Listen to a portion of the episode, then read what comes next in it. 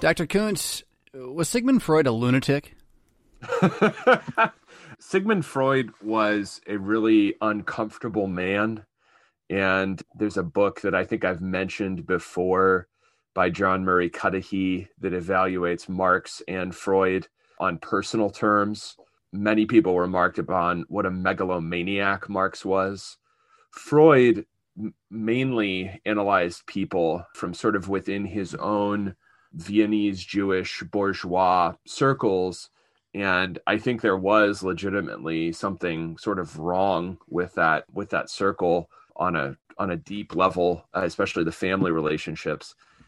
The crazy thing that Freud then does is to extrapolate the pressures, struggles, and traumas of that group and then project it onto the rest of humanity.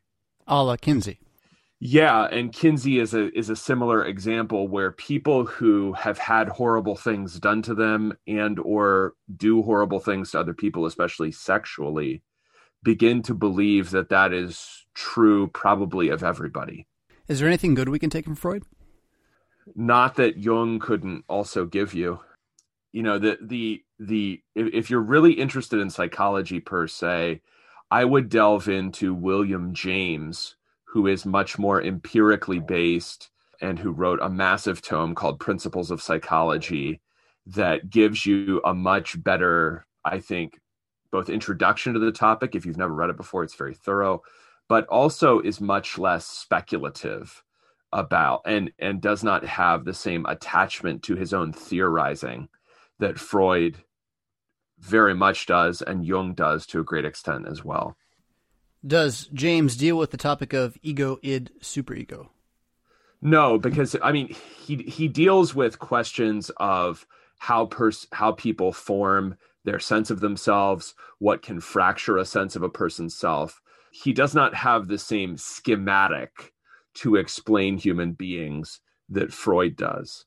So I mean, notably, that makes Freud more powerful as a theoretician which is why Freud still gets used by non psychologists, non experimental psychologists, English departments, blank studies departments are still using Freud, even though James, it, it, to the extent that psychology is scientific, is a much better father for psychology. What schematic does James use instead of ego, id, superego? Well, James is also a great philosopher and great just simply by virtue of output, not that I agree with everything he says. And his philosophy is very attached. It's called pragmatism. It doesn't mean, you know, merely materialistic attachment to whatever works, but the primacy of observation of experience over all other things. So that's all the schematic there is. Otherwise, he's interested in the massive collection of data so James writes a really wonderful book. Uh, it's it's the founding book on psychology of religion, varieties of religious experience.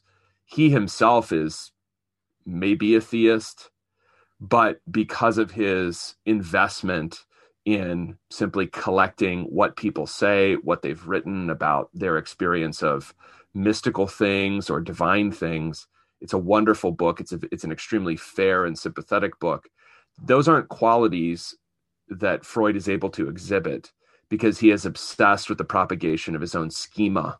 He's obsessed with himself, uh, as that, often someone who is, has a psychosis yeah. is. It's it's that, part that, of the That's course. what John Murray Cuddihy says precisely. Freud is projecting his own extreme discomfort in his particular place and time onto the entirety of humankind. Well, well, goodness, that makes me tangent by saying, isn't that just what Dr. Luther did?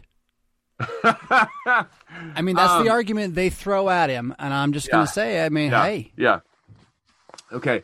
I mean, I think I think that the reason that that claim has any purchase is because Luther suffers all the diseases of celebrity, and the diseases of celebrity include no one will ever tell you to your face that you're wrong. And also i mean lots of people will tell you from far away but nobody you encounter right. in daily life that sounds about right then. Yes. Right. Yeah that sounds no about one, right. no one in your daily life contradicts you or, or makes you actually explain yourself to any to any great degree. But also that and I, I think that this is probably more true earlier on in Luther when a lot of things are fresher and more intense. It's not as true about his later career when he's developing the institutional life of what is going to become what is come going to come to be called the Lutheran Church. Earlier on in his life, I think the exper- the the intensity of the experiences through which he went, and also his makeup as a man of very strong, not only passions but um, perhaps as tormented as Freud himself. You know, I mean, uh, he no, had well, a certain need. He had a certain need to find something, right? I think I think in a different way. Sure. Um, because I think for Luther the search is for consistency and especially intellectual consistency. I mean, the way that he describes his conversion as such involves the definition of a term in Romans chapter 1, right? Freud is not Freud is not seeking to define things nearly so clearly, nor is it the search for truth that obsesses Freud. Freud is obsessed with how and why people are so messed up in a highly civilized place and time. So it's a it's a different set of problems, even though in both cases the man comes up with an intellectual solution to what is also a personal problem. But I think I do think Luther is obsessed with what we might describe as abstract truth, which is both a blessing and a burden to the church that now operates in his name. That very often for us, the capacity to explain abstract truth is very, very high, but very poorly integrated with one's own walk of or way of life, which the Bible would talk about as wisdom. Yeah, or the planet we live on, right? So, so we're all aliens that speak medieval German doctrine really well. Uh, anyway, backing up from our self degradation as white guys are wont to do, uh, leaving our great slain hero in our wake. Uh, let's really complete the circle, though, since we talked about Freud and James. Can sure. you just say then how does Jung integrate between these two guys? Well, Jung is is not involved with James because James is a certain development of psychology originates as a discipline within 19th century Germany, as does almost everything worthwhile in the modern world uh, electrical engineering, lots of things.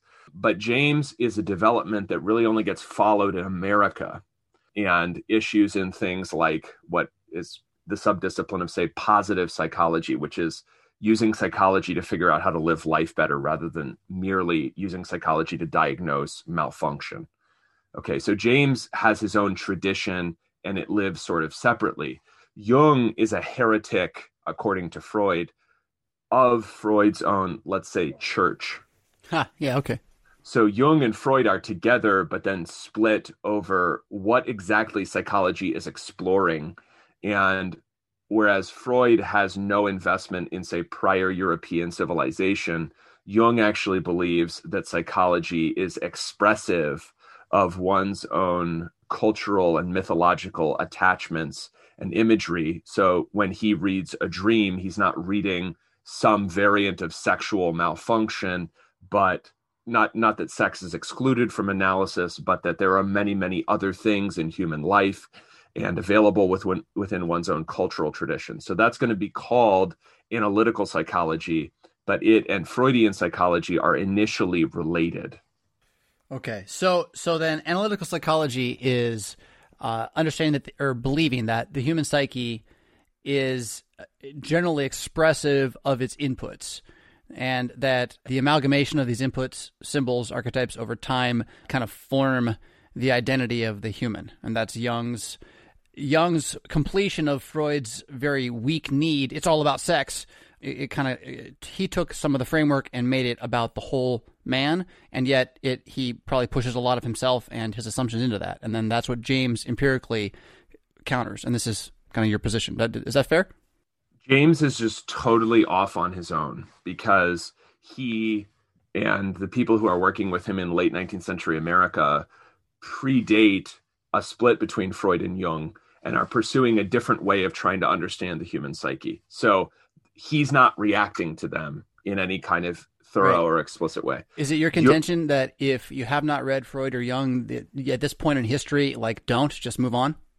I would read Jung for his basic, I think, laudable lowercase c Catholic interest in humans and their civilizations. And do you think the terms ego, id, and superego are pretty much for the wayside?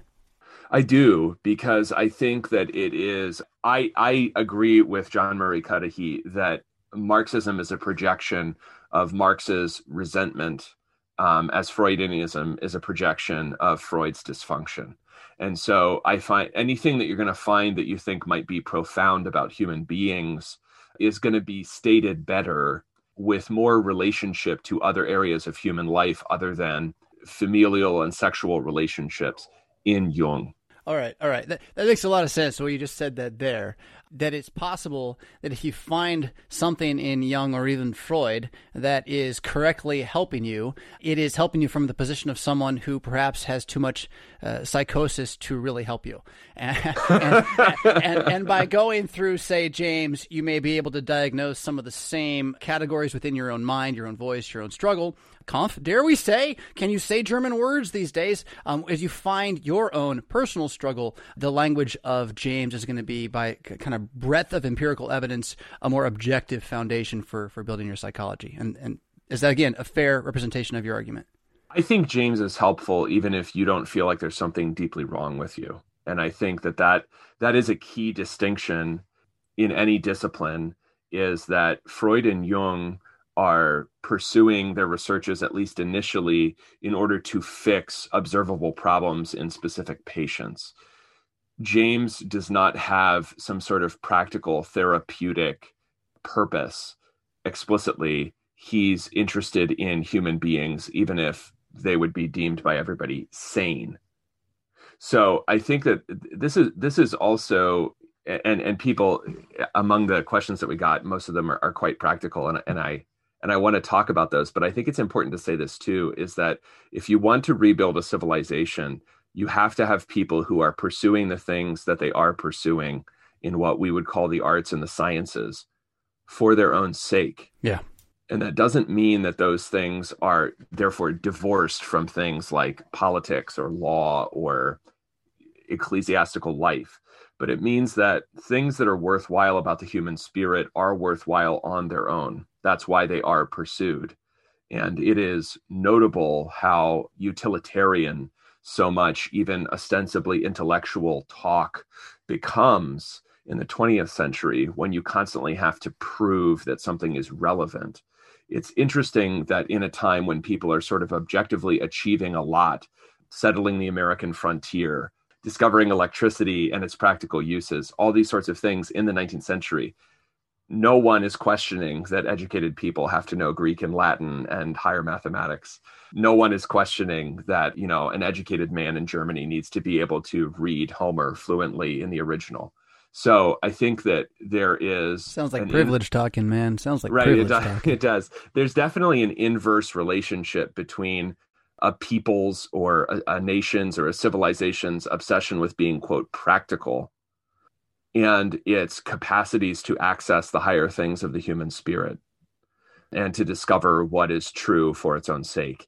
And I think, I don't think that William James was infallible or something, but I think that he had the necessary dispassionate attachment to truth that I would commend also in Luther in the realm of theology that is necessary for doing things that are of lasting value. I hope in 200 years, Freud is a footnote that only people like myself know about. You plan to be here in 200 years? Uh, I do, yeah, sure. Yeah. Um, but what I mean is, people who pursue, you know, intellectually arcane things know names and concepts that normal wow. people don't don't don't need to know. And I hope that Freud's fate is similar. How much Ugaritic do you know? not enough right now. Yeah, but, uh, yeah. But uh, but I, I will try. I had my first taste about three weeks ago of oh, if I knew Ugaritic, then I could answer this question. And I was like, I, I guess, right, I, okay, right. I'm not going to answer this one anytime soon. I'll set that down for now. Yeah, that's so, right. That's right. so you threw out the the the, uh, the the hook on Discord. Yeah, and we have just some some potpourri coming out of that. I mean, oh, I had I had it. Speaking of studying sanity and insanity together, we have questions mm-hmm. from the Discord. There we go.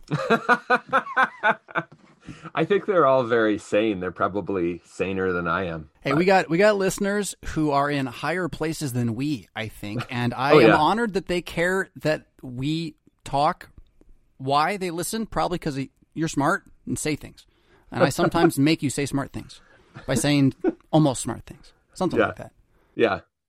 And I can I can tell I, I can often sort of predict what people are gonna wanna ask about or push back on because if I go on about, you know, price controls during the Nixon administration, some people are interested and see the applicability and, and but most people don't care, which I totally get. So we have a lot of episode 34 questions. So if you for totally forgot that, you might want to go back and That's to really highlights interesting to me. I, I Yeah. really want to interject that my main knowledge about Richard Nixon begins with a movie called Point Break, in which someone steals stuff with one of his masks on and then goes surfing.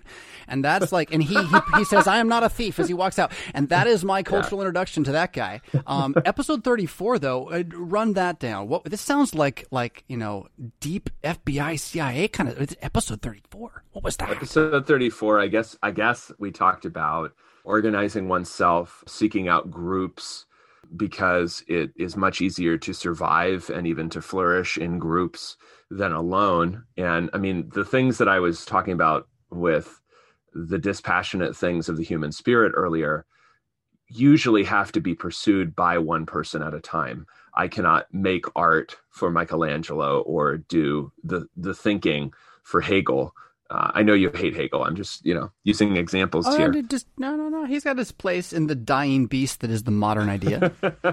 but um, but there is so much that supports that, that that educates and sustains and provides value and context for lives that produce art or great thought or things like that. So that's why groups, I think, are are primary, and then these other things come come later. well, I think they uh, come out of the group. I mean, the group Right, life is right. the fertile soil of the art, whether it's Right. you know painful and bad or, or or like beautiful and flourishing. It is detachment from it that leads into the abstract. I think, and yeah, right yeah. right yeah yeah like I, w- I would seriously doubt if the modern united states could produce herman melville because we're just not as literate as is the culture that produced him No, probably not. The, his, the book the book is too hard to read, man. It is too hard to read. that, that's the problem. We are dumb dum dum dums now. So yeah. So what's our questions? Uh, Yeah, You're, so you're the computer guy. I'm not. I'm, yeah I'm a luddite. yeah first question is um, i'm just going to read them um, and i hope this i will obviously i won't give uh, you know usernames one question that has been nagging me in reference to episode 34 if i recall correctly how are we supposed to organize ourselves read our churches into intentionally separate economic units like the amish when people seem to be allergic to doing obvious things for their congregation i.e help with childcare, yard work, home repair, employment, durable goods or professional services or medical services, entrepreneurial mentorship, etc., just to name a few. And then he, you know, c- kind of clarifies maybe it's just been the churches I've attended, but it seems no one knows each other well enough to know or care about needs or generous enough to consider them. How do laymen help change that? I've tried leading by example, but got burnt out. And let me read another question really about the same topic but with a slightly different you know angle on it especially regarding you know the future and one's children episode 34 the group thing that sounds nice but what if you don't have one what if your family is alone in this how does one find that group that is committed to being a group without sounding like weirdos laughing face Yeah, I'm I, I'm I'm I'm deadpan serious the whole time, and I'm like, oh yeah, yeah, that's a that's a problem. How soon should we be in groups? When will the heavy persecution start? That's kind of a separate question, but I, I want to do that one too. I could see maybe my children's families being a group, but I'm not too hopeful for raising my own family in that kind of community. It just doesn't seem possible. Okay. Yeah, go on it, man. Yeah, so I think I think there's there's a lot of moving parts and the first just reorientation for ourselves but then also for congregations whether you're listening to this and you lead a congregation or you're a member of one is I think this and that is that I need to start orienting my life the way that people who are used to thinking long term do. So, you know, pension funds and sovereign wealth funds for nations and university endowment funds will often think how do we ensure that this pension or nation or university endowment is still flourishing in 200 years? And the problem is that although that is an orientation toward a very distant future that is actually trained in especially things like finance, the normal person, when you go to public school like you're supposed to, or something that largely resembles public school, you're trained to get a job in your lifetime. And so that that centers all of your activity in life around you know the the the only amount of deferment that you're generally asked to do is for your retirement and probably for your child's college education. Otherwise you're supposed to be useful in some regard and hopefully to make a lot of money and then to have a sort of currently enjoyable life. And the basic thing that we're saying right away and i think this is especially pertinent if you are a pastor so that your words are listened to by a bunch of people every single week the basic reorientation is to start to think in terms of not just decades, but your great grandchildren's or farther away than that lifetimes. So, somebody whom you might see if you live long enough, God willing, someone whose face you might look into, think about what his life will be like when he's old. And then you're beginning to think, I think, at least as well and at least as long as people who are devoted merely to money and not to God or their families necessarily. So it still doesn't tell them what to do when they're alone. Right. Well, so that I, what I'm saying is that's that's the most basic thing, and because our groups generally don't have that orientation, they have the normal very short time horizon we've been trained to have the first thing you want to do, and I think this is especially important for men because any political, and I don't just mean like electoral politics, I mean also like how churches function, practically speaking, that leadership is going to come from men. So you want groups of men in a congregation, in a region, in our church terms, a district, and nationally, groups of men uh, don't have to just be pastors, certainly should not actually be for the good of everybody long term and, and, and a broad view of life who can come together and support each other. This is, I mean, I, I think that brotherhood is the foundation of a commonwealth. There is no such thing as a commonwealth without brotherhood. It could be a monarchy, it could be a republic, but fundamentally, there have to be men who accept responsibility for things very practically if you're in a place where that's nobody right now, okay, nobody that you know, or you're not a man and you're also in a place where that's nobody right now.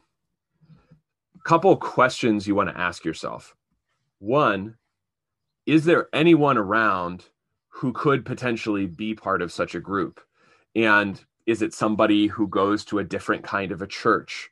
because we're not saying that for future survival you all have to be communing in the same place at the same time every single sunday that's at the point where where where we are maybe you know not allowed to use banking services because of our understanding of like the reality of you know biological genitalia and its importance to male and female in that place i'm not i'm not immediately concerned that the person who's working with me to help me fix my house is a Calvinist. Sounds to me like you're going back to Rome already. I, I think we got to cut the podcast right now. Um, let, let, me just review a little bit here. This is great yeah. answers, uh, Adam. Great answers. Thinking genre, I meaning like biblical, genre, meaning like 40 year gaps in which three different generations at max exist in that 40 year gap, not that every three years there's a new thing they sell you. Uh, yeah. Think in that uh, grandchildren generation, and then they will have grandchildren generation. That's, that's your 40 year swing is going on. And uh, believe that life will go on that way unless the world right. is in fact going to end. If you have that kind of eschatology, right. I mean, I, I guess you can plan for the world ending today. But generally, you know, you got to kind of walk today for tomorrow. So, thinking in that kind of long genre and then realizing that this only happens in groups really well, usually, it's hard to survive alone. It's easier to survive in groups.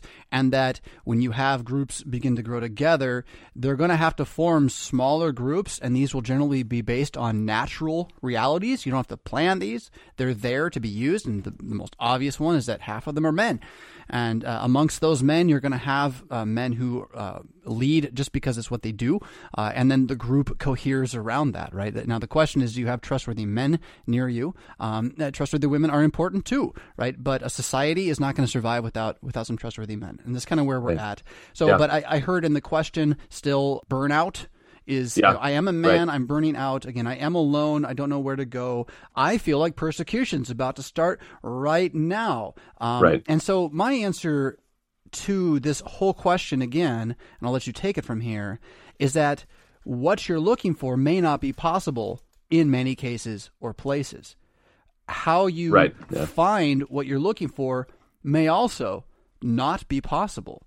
You may have to found what you're looking for, and that could involve yep. moving to do so. And I think the word "found" is you know, that's a nice that's a nice pun to end with. Right. Yeah. No, I think I think that one way to look at our at our historical position is that we are in a pioneering phase.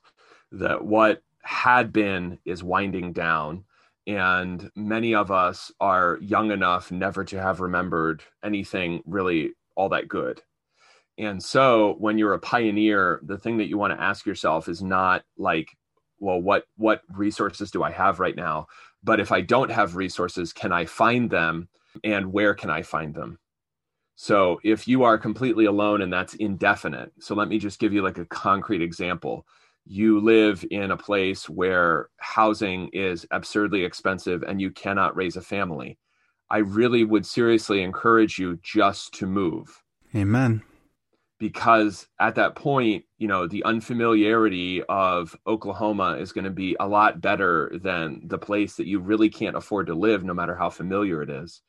And by afford to live, I mean organizing your life around the idea of doing good to generations you will never look upon the face of.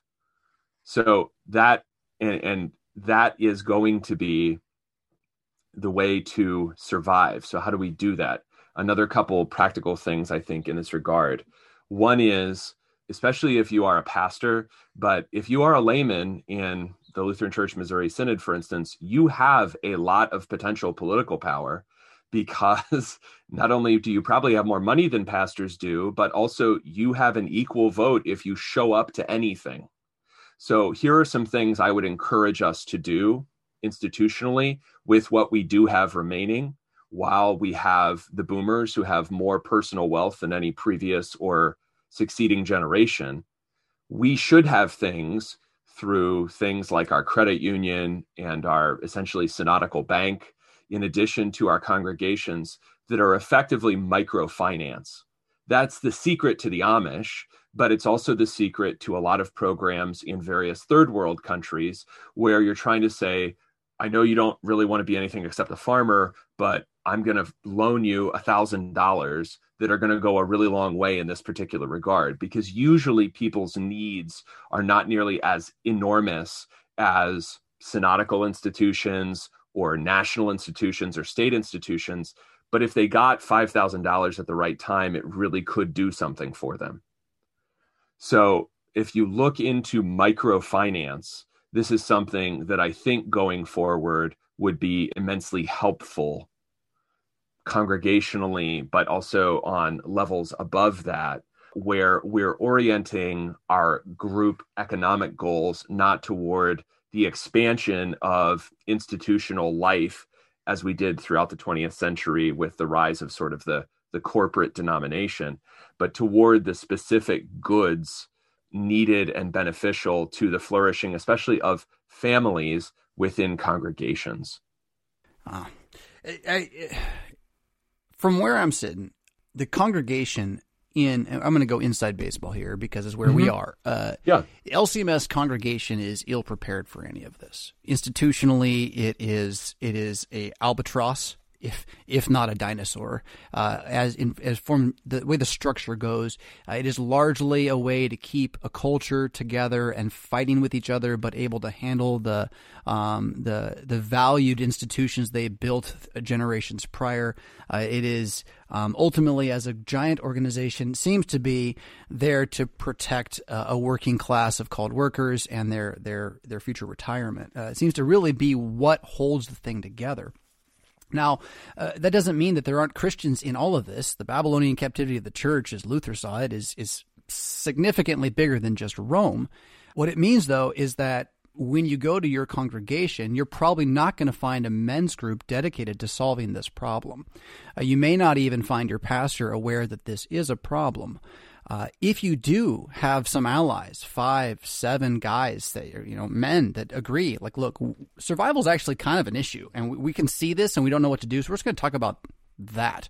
You're still dealing with a the bones of an institution run by a populist ideal, ideology, democracy, that is more geared toward preserving its week by week status quo, which is not all bad, than really looking down the road at anything ever in my experience. So, you know, here I am doing this show with you and, and I have I have members who listen to me. I have members yeah. who don't and who probably would really disagree with a lot of stuff on this show, but you know they're not interested in this show. They're living their life, and then they come and they sure. listen to the Word of God. So I, you know, I, I, can care for them, and uh, and I think they can receive that. But then how do how would I try to tailor, uh, you know, this institution that I keep telling them is built to make sure there's a pulpit and an altar here a generation and a half or five from now. That's what we're here for.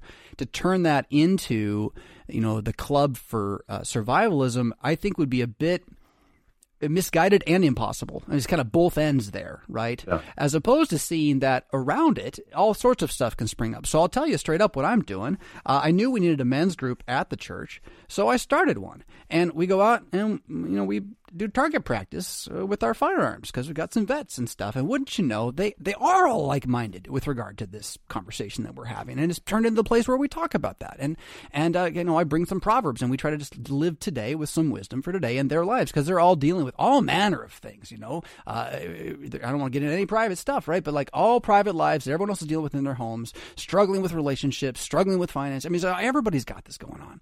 And, and yet, you know, we're letting it bubble beside the church rather than try to make it in the church. And recognizing that in the church you know you have a very public reality that's geared toward one thing which is announcing that jesus christ has risen even if they are killing you in the building that day.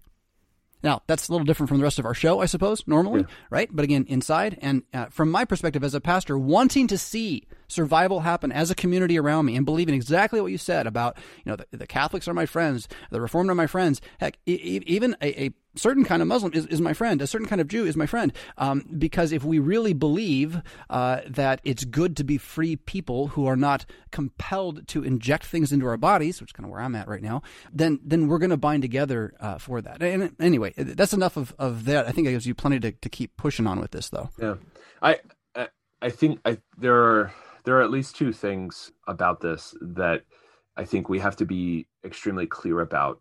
One is that the time for not looking weird to people is over. That's that's totally over. So coming off as cultish, you have to understand you already are. You're already strange.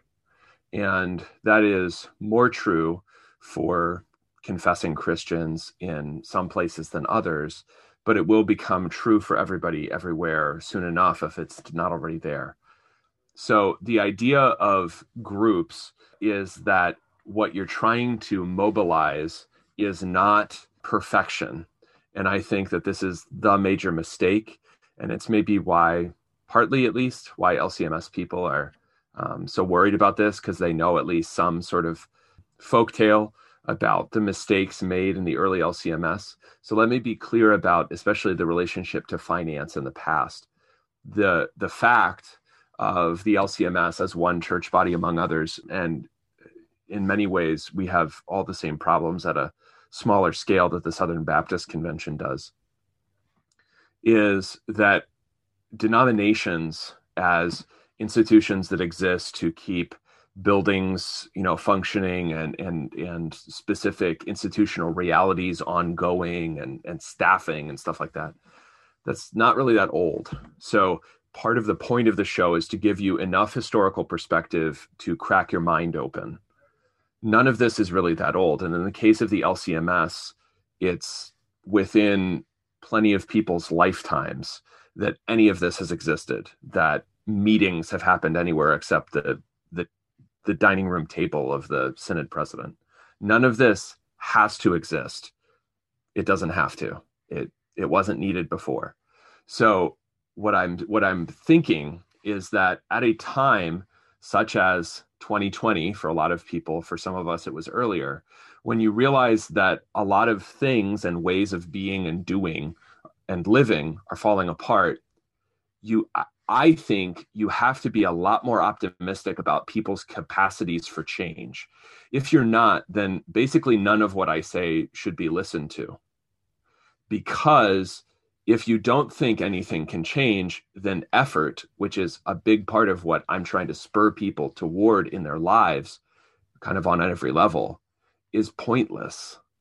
You know, maybe you can get into better shape, but you know, if your congregation is just incorrigible then you know don't listen to me i'm a little more optimistic about people's capacities for change because i don't think that human groups actually function on raw ideology good or bad i think they also function via leadership i think it's why the study of great men in history is so important to understanding history because you can have any number of social or financial or whatever other factors present in a group but the Roman Empire doesn't become what it does without Augustus, and France doesn't take the course that it takes in the late 18th and early 19th century without Napoleon. So, what we need on a local level is also what we need in a family, is also what a group of any size needs, which is a combination of inspiration and encouragement that will allow the group to begin to see new possibilities. Because no one has to be completely self sufficient in the group. The leader doesn't have to be. That's not the point. But the point is that the group is somehow inspired to other things than, you know, either for those who see too much, pessimism and defeatism, or for those who see nothing, just continual slumber. A lot of good stuff in there. I, I think one of the most interesting things you've proposed to me ever, uh, and we've had this conversation before, is this idea that human groups do not function on ideology.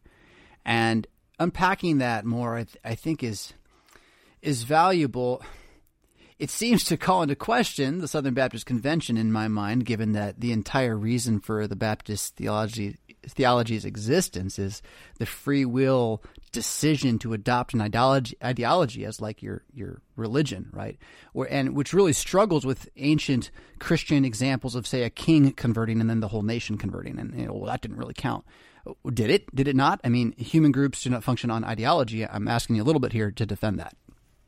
They don't because let's take an example that's like kind of more neutral and to, for I mean for some people the Amish are probably a lot more familiar than you know SBC history is. The Amish function as a group uh, they had largely on ideology. Everyone is thoroughly indoctrinated. They went to jail in order to thoroughly indoctrinate their children. On the other hand they also, if you know anything about them, have a massive interest in genealogy, part of which is completely practical that they need to prevent something that was a problem about 30 or 40 years ago, which was the prevalence of genetic disease because of how closely they're all interrelated. Yeah. At, at least at this point it's it's less of a problem there are a lot more of them twice as many as in 1970 so but, but if you're planning to go start a start a like group in the mountains right now like it'll work for two generations, right? But be ready. You got to handle this one. So well, and we talked about this several weeks ago on the Discord on the Discord channel about how these projects have been tried on a small scale in many places and how they often fail or stagnate especially in the second or third generation. And so i think i think the idea of pioneering is important here because the idea that you might have to learn skills, practical skills, or also skills of, uh, let, let's say, skills of handicraft, but also skills of things like rhetoric in order to lead a group. That you might have to learn those doesn't mean that your children have to do exactly the same thing or live in exactly the same place. You actually can't ensure the way of life of your, your great grandchildren. Mm-hmm. What you're doing, though, for your own part is planning for them to continue existing.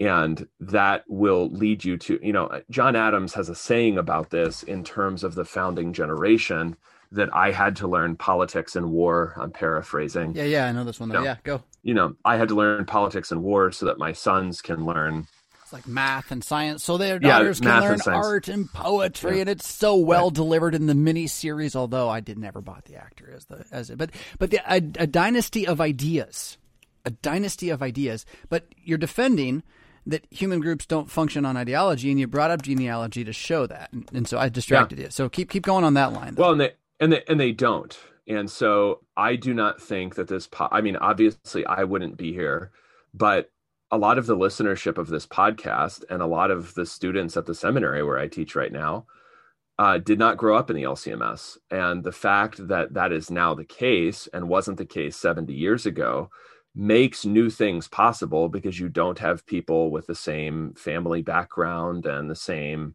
attachment to institutions or anger at the institutions or whatever. That all does matter a lot. It makes things possible for the group that would not otherwise be possible. Um, a similar example would be the Orthodox Presbyterian Church, very small, but you know the, the average OPC congregation is largely converts. That makes for a very different kind of a group. And so I think that one of the things that you're dealing with, if you feel that you're alone, is that you need to think really clearly about why you're alone. Is it your age? Is it how you come off? Is it your lack of knowledge of the other people around you? Because it could be that there are possibilities for belonging there of which you're unaware. And I, whenever I perceive a defect in a group, before I just presume that there's something just unutterably wrong with the group and I should write it off, that could be possible but I want to figure out if I can somehow contribute to remedying it first. And so if you don't have a group and you're saying, you know, I don't want to move somewhere where I know there's a group, which I see people talking about every day in Lutheran groups. Where can I happen, go? Man. I'm yeah, right. Now. I see it happen too. If you don't want to do that, that's fine. Find people who don't have the exact same confession but who share a lot of basic things with you. They're probably going to be Reformed or Baptist homeschoolers. That's just the likeliest thing. Maybe some Latin Mass people, maybe some Orthodox, but they probably grew up Protestant too. You're going to have a lot in common with them. It's all you need to secure childcare when you need it, uh, or help you get things done around the house and the yard and the property. If your congregation, which is set up as a 501c3, not as an independent sort of alternative to American life. We're still in the development stage of all of that. And we never really tried anything after we, the LCMS, never tried anything like that after the very beginning years. However, there is an example of that working successfully among Lutherans, and it is the Franconians in northern Michigan who did successfully plant colonies the signal difference between them and the cultural fairy tale of we followed leadership and it was horrible so now we have tons of democracy down in perry county missouri is that the franconians have leaders who are trustworthy and do not betray them. I am not worried that much about if in 50 years there are 100000 lcms lutherans or if the lcms as an acronym and a 501c3 exists or whether we have 100 congregations or 600,000 congregations. I'm concerned that nobody continues to come along and to inspire these people because the, the, the default that I find in most people is not that they don't know there's nothing wrong or that they have no practical skills they can contribute to a group. It is that they are hopeless, they are defeated, and they are miserable. That is my concern. And I, I want them not to have hope, uh, to have joy. And I think that they have that in Christ, and I think that they can have that together, but they need people to lead them. They need fathers, they need pastors. Where have all the cowboys gone? What's the next question? The next question is about energy production. I'm sorry, before I do that, I want to talk a little bit about heavy persecution. Just so, I mean. Oh, right, right, right. Yeah. So, like, oh, what was it? What was the? I was I had to go over the destruction of Jerusalem recently, and the one year mm-hmm. lectionary. If you preach it, it's kind of unavoidable that you will you're going to deal with it. And and so I told the story of the fall of Jerusalem, and I talked about boiling your babies in pots. Uh, mm-hmm. And then I, I also, I mean, I have to because it's the only way to live. And then I talked about how uh, it's also a different different story. Maccabean revolt, though, uh, mm-hmm. before mm-hmm. Matthias, father of Judas Maccabee, uh, Mattathias the priest, before he kills the man at the altar in rage over him betraying, you know, the, the, the people who are waiting for the Messiah the rules that Antiochus Epiphanes IV have has put down upon the society include such things as uh, circumcised children are to be killed and then hung around the mother's neck as mm-hmm. a as a necklace to be worn ongoingly. Um, yeah. That's persecution, people. That's persecution, right? Like we are so far from that. Uh, we might get killed, but not not like we're nowhere near what that was. So that that's my contribution to to deep persecution. We should be ready, but like we got no idea. We got, yeah, I, mean, still eat I still eat good food.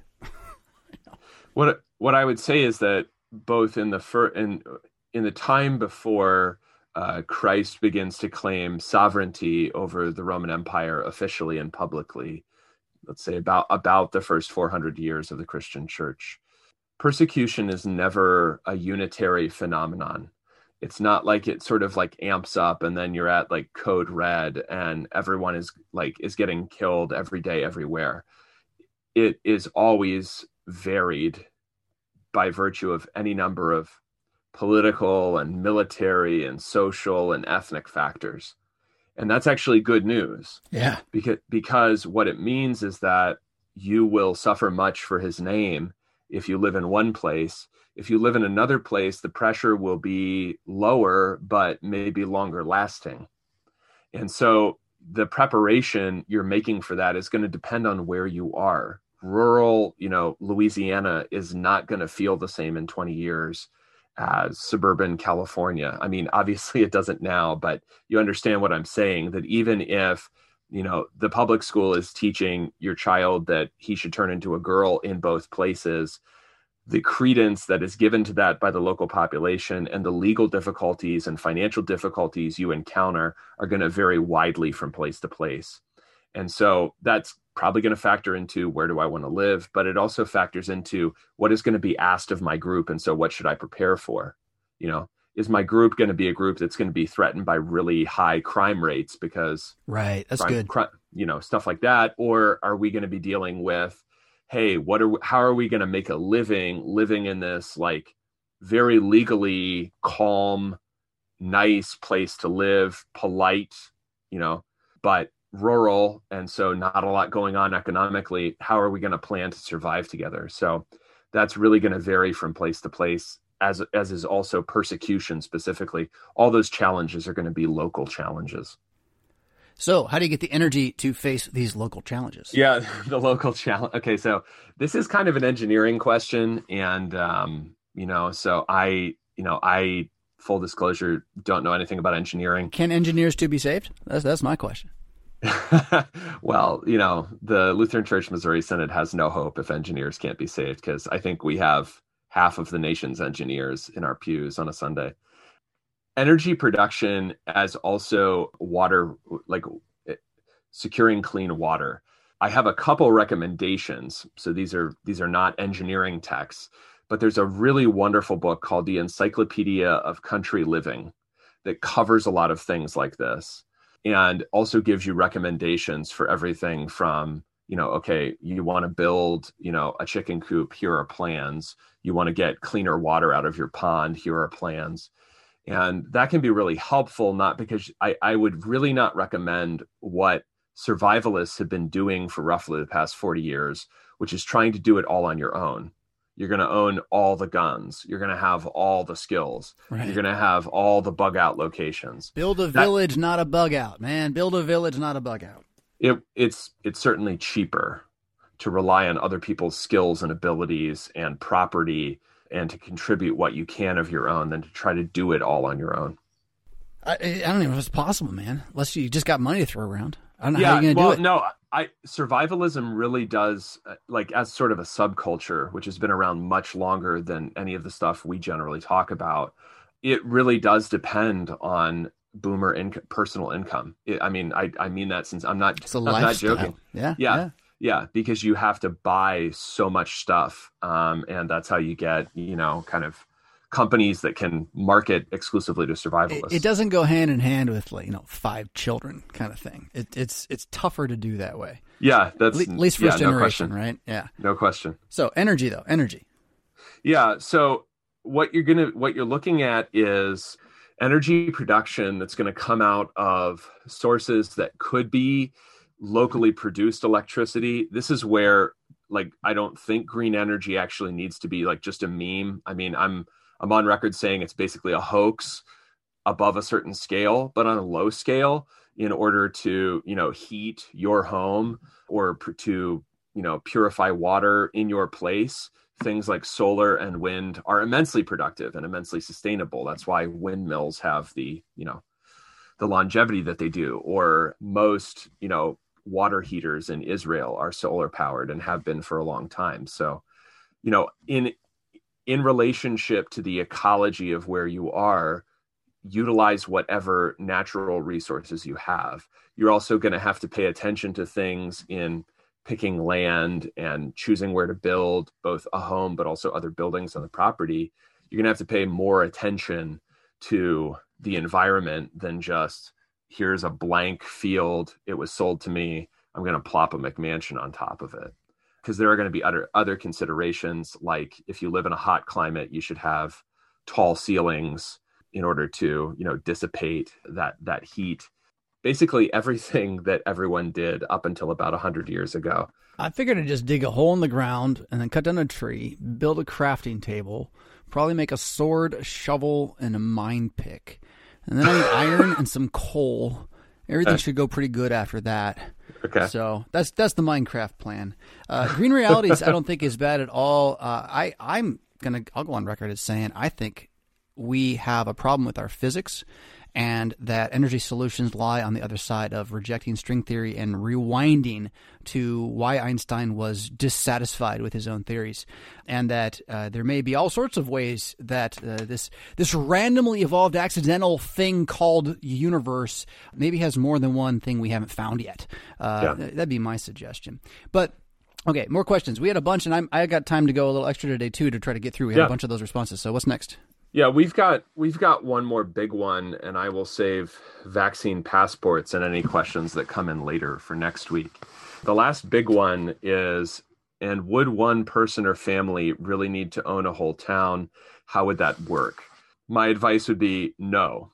That if you are interested in forming a community that doesn't yet exist, or if you have a community that is seeking space, uh, land, what you form is a private corporation and the the exact shape of that is going to depend on your state law. Again these are all things that you should have that you know we should teach people in civics but we don't um, is actually how things thank like you local for government thank you for works. alleviating the blame from you should have as if Yeah, as if I could have helped it right? Uh, to to they should have taught you. And let me just throw a little mad Christianity here too. I, I, I recently you're gonna stay on your track. Recently though I've, I've thought it was a fun game whenever someone says they should have right they, or what have they come up with next whatever it is but this in this case it's what they should have taught you just try pretending for a moment that they is the demons that are running everything behind the scenes and it's an illuminating set of experiences you'll have as, as you listen to people talk about them and they so they should have taught you but of course the demons didn't teach you this because they didn't want you to know about civics which would allow you to form a private corp for your town and that's where you were Yeah, and the private corporation, like I said, is going to have a different shape, um, potentially depending on your state. But the idea is, and these these exist in the case um, that I've mentioned before of usually commercial enterprises. Florida, it's particularly easy to form things like this. So there are many retirement communities, including the nation's largest one, the villages, that are private corporations. And within those bounds, they can make all kinds of laws that are theoretically illegal according to current interpretations of the 14th Amendment to the Constitution, to the US Constitution. So, you know, you can't live here if you're under the age of 55. You can't drive anything except a golf cart here. But also, the community formed around Ave Maria University, which started in Michigan and then was moved to Florida, partly because of the availability of land, also has its own rules. Disney does something similar to this with Celebration Florida. So you can enforce all kinds of architectural, aesthetic codes. Uh, you can do almost anything you want. That's always, in this case, either a corporation, as we often think about a for profit corporation trying to attract business or something like that. But it can also be a group of people who simply have common life goals. And this honestly just is not nearly as hard as people might imagine. Isn't that kind of like how a university started? I mean, eh, you know, and, and monasteries, eh, yes and no. Mm-hmm. There's there's some different mm-hmm. factors going on, right? But you're mm-hmm. yeah you're gathering around shared interest of survival, largely. Correct. You know? Right. Yeah. Correct. Exactly. And so what you're doing is you're saying, okay, I I'm opting out of certain things. Um, it doesn't mean that I'm completely disconnecting myself. I think that would be foolish in many ways, or that everything is going to be amazing, but that I'm basically covenanting to run my life in this different way with this group of people. This is obviously not for everybody, but if it's not for everybody, I think it is for several or lots of somebodies.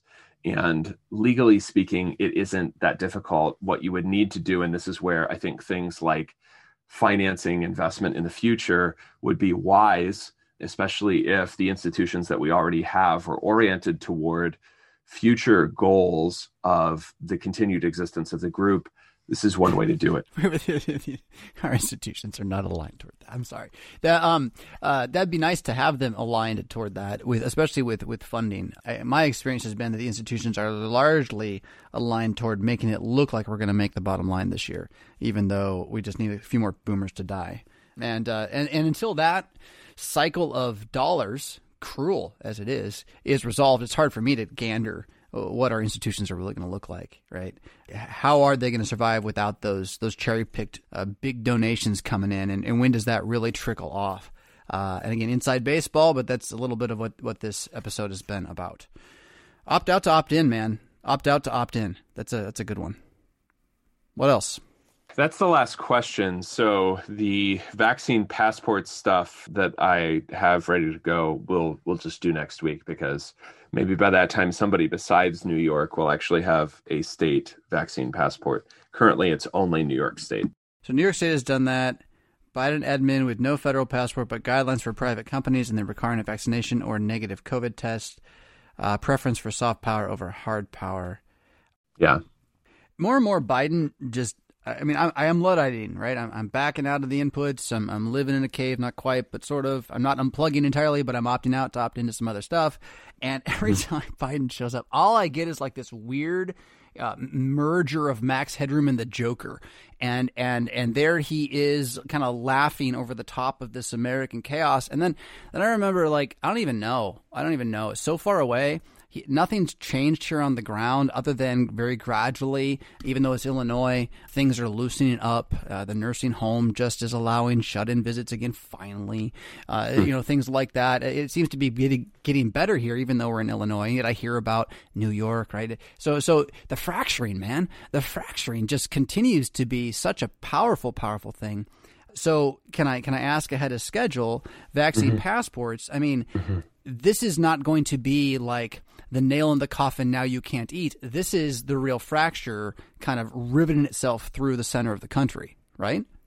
Like the, the real split in half is going to be are you vaccinated or are you not? And this is what they're pushing. And we're watching how unclear that future is. How it's not going to win outright and just have a majority.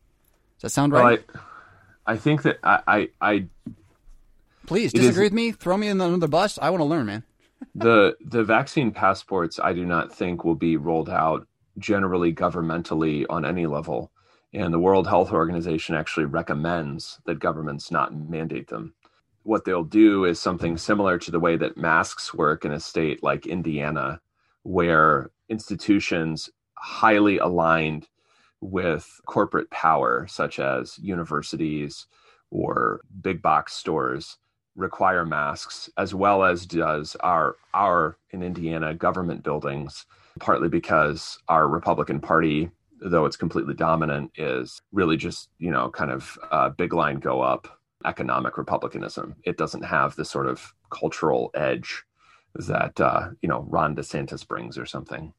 Um, so side by side, you have corporate America with its minions, such as the education system, reinforcing things like masks and probably in the future things like vaccination. So if I want to go to a local hardware store, I don't have to wear a mask. If I want to go to Home Depot, I probably have to wear a mask. And similarly, you know, the so the fracturing occurs along in this sense what are really more strictly economic lines than political or geographic lines. So you'll have a little like glimpse of California in Indiana or Nebraska rather than saying, okay, you know, this is how everything is in California and then the rules are totally different in Nebraska. And I think that that will long term be simply more effective in ensuring compliance than allowing right. every state that wants to do kind of a Ron DeSantis Florida thing to do it thoroughly. I, I think it's going to get very Robin Hood in a lot of places. And by that, I don't mean stealing money per se, so much as, uh, well, small businesses scratching backs as much as they are attempting to compete with the big big box store.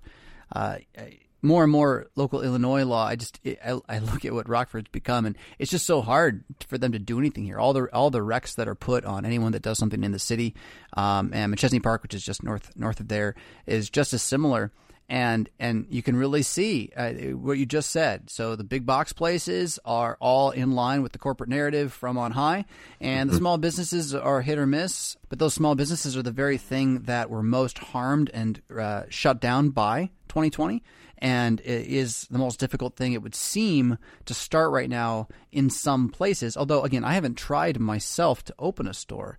Uh, I'm just like, hmm, all that would go into it right now. Uh, it seems that it's it's not the best time to go into certain kinds of business, I guess. So, uh, food food operations. Um, you know, we're not going to open a computer store. Uh, you know, if you're going to mm-hmm. go into small business, somehow it's got to be far more provisional. You know, flooring um, you know, something that you can can do today or next week and not do the week after and keep doing it, as opposed to you know kind of clock clocking in, clocking out. Thoughts about that? No, I mean I think you, I think you said it well, and I think the so the the fracturing here is not is not purely geographic. Um, something I'm going to be interested in is the fate of dissent in places where the politics are completely aligned with corporate objectives concerning vaccination or or or policies on race or whatever what dissent is able to look like in a place like New York or been talking a lot on the discord to folks from Canada and seeing what's going on with them because they have continual lockdowns that are more stringent than almost anything still going on in the United States. So what the future is not just where, you know, things are mixed and some things are open and some things are not and some things feel normal and some things don't but in a place where you know normalcy can be removed by practically every level of power at any moment that is going to be that's going to be really hard going forward for for all kinds of things and and should play into people's thoughts about where they want to live if it hasn't before. One more question uh, on yeah. that then. So if someone's actually saying all right all right I, I hear everything you're saying i'm looking at my life.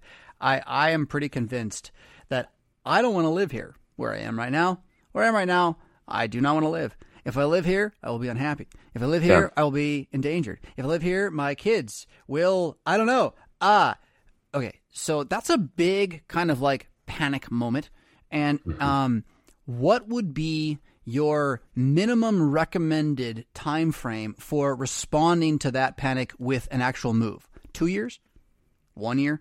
Seven months. Uh, g- give me some of like your minimum. Like whatever you do, don't change your life for at least this long while you figure this out. Like like don't just jump. What's your what's your kind of game plan there? I would say at least six months because you have to think you have to think not only about how you would how you would move and what you would do and how you would support your family in a new place but also whether the things that you are trying to get away from are actually things that a person can get away from. Ooh, good. Yeah. So, for instance, like if if actually on a day-to-day basis your real problem is that you have a lot of trouble getting along with people, a move isn't going to solve that. You'll just get a different set of people that you have a lot of trouble getting along with. And that could be the deepest problem in your in your life for the next 40 years, not vaccine passports. I think one thing that people that read the news a lot, uh, which is probably all of us too much, um, most of us right now, is they become very confused about what would actually improve life. One of which would probably be reading less news, but an, another thing would simply be realizing that probably most of the problems in your life are yours and are not systemic or if they are systemic, are not things about which you can do a whole lot. So I think that you you you don't want to make enormous life decisions hastily. And I say this as someone weighing a lot of things for myself personally right now. Haste might be satisfying, but it's a lot less reliable than something that you've taken time to let mature in your mind and you have come to a sort of calmness about because the last thing I want to do is to talk in a way that is alarmist, even when I say things that people find disturbing but true. The reason I'm saying them is for people to grow in wisdom, not simply for the shock value of telling you something horrible that you realize is true once you think about it. The point is always to become more wise, uh, more useful, more helpful, so that you can live a better life and you can't really live a better life long term if you're making incredibly hasty decisions and then acting on them no matter how i think you know instinctually easy and good and obvious they seem you know right away. You're weighing a lot of things right now you said. Would you mind giving us some broad categories of of that from your own thinking? Like what are you weighing? I'm weighing what what the nature of what the nature of the work that I need to do in whatever time the Lord has for me actually needs to be, and therefore where I need to be, what I should be doing, what would be best for my family long term. Because a lot of the institutional realities we've talked about today are ones in which I'm, by virtue of what I'm currently doing, very much caught up. Not so much, you know, potential microfinance, but um, you know a group that made certain decisions about how to be and to be in the case of you know the campus where i live completely and triumphantly mainstream about 65 years ago.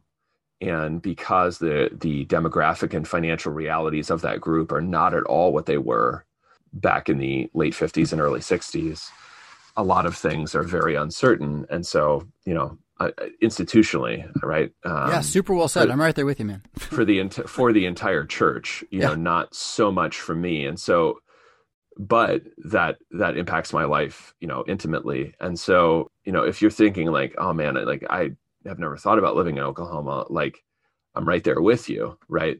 But I too am thinking about these things because I don't. I mean, like, I don't really, I don't really want to go through 2020 again with a group that on the whole our initial reaction was to be terrified as we were told to be. To sit and hide in a cave like we're told. Right. Yeah it That's was exactly a, right. it was uh, a combination of shameful and disgusting simultaneously. And um, I needed that year. I'm thankful for that year, but I couldn't agree with you more that we sat, we sat and let the world dictate the terms, and and it just hurts the heart I don't want to. I don't want to. You know, demean so, anybody. Go ahead. Go ahead. So, so that's you know that's why I'm weighing a lot of things personally. But I would say you know if you're if you're in a boat something like mine, don't be too hasty in making a big move or making a drastic life change it could be the best thing for you. And I mean, one thing that I'm extremely thankful for about being a clergyman is when I chose to go to seminary, I sort of accepted and my wife accepted that, you know, nothing is guaranteed by the nature of the job. It's kind of a, it's kind of, it's been a helpful approach to life, to be honest with you. the illusion of security that Hmm. Yeah. some people are able to have has never been mine. And so that's been great, actually, to be honest. So, It's you like know, being on a that's, grand yeah. adventure. yeah, well, yeah. I mean, we, we do think of it that way. We do think of it I that mean, you way. can, you can. Not everybody does. I think it, it'd be better to do so. If I might, uh, I thought a lot of what you said about discovering the nature of your work was really good and Mm-hmm. uh, helped me. At least it, it put in terms what I've also been pushing on uh, through 2020 and because of 2020.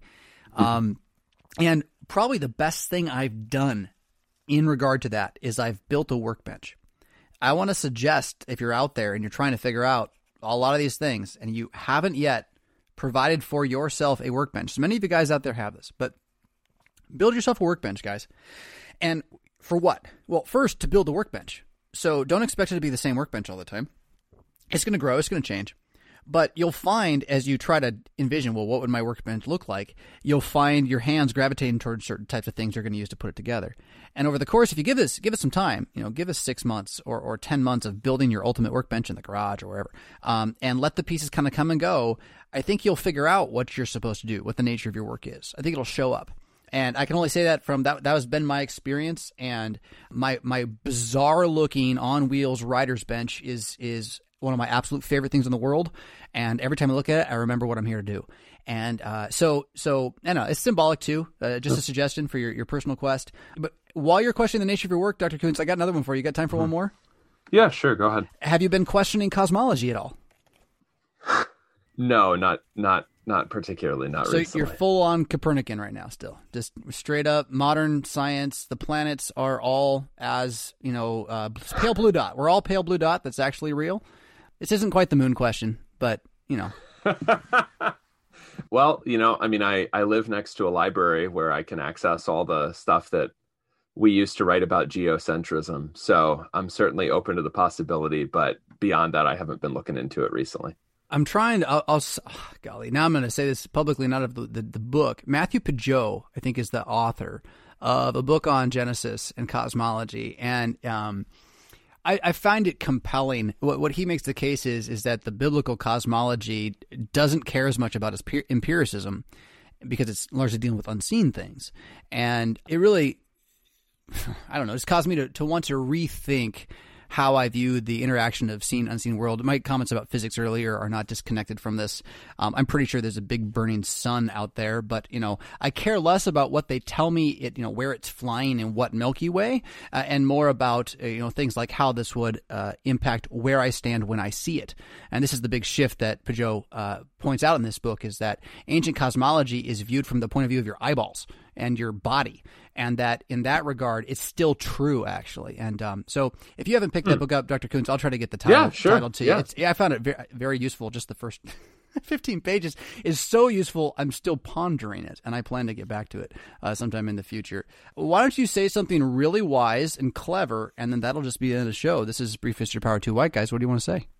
I know that this has been less helpful than um, you know maybe everybody needed. So please keep the questions coming because I always find myself far more stimulated and interested by people that are like, you know, I, I have no idea what you're talking about than people who nod along with me and and what I'm saying. So please keep the questions coming. I'm not going to do one of these every single week. I do want to talk vaccine passports and the history of enforced vaccination in the United States because there is one. But I love the questions too.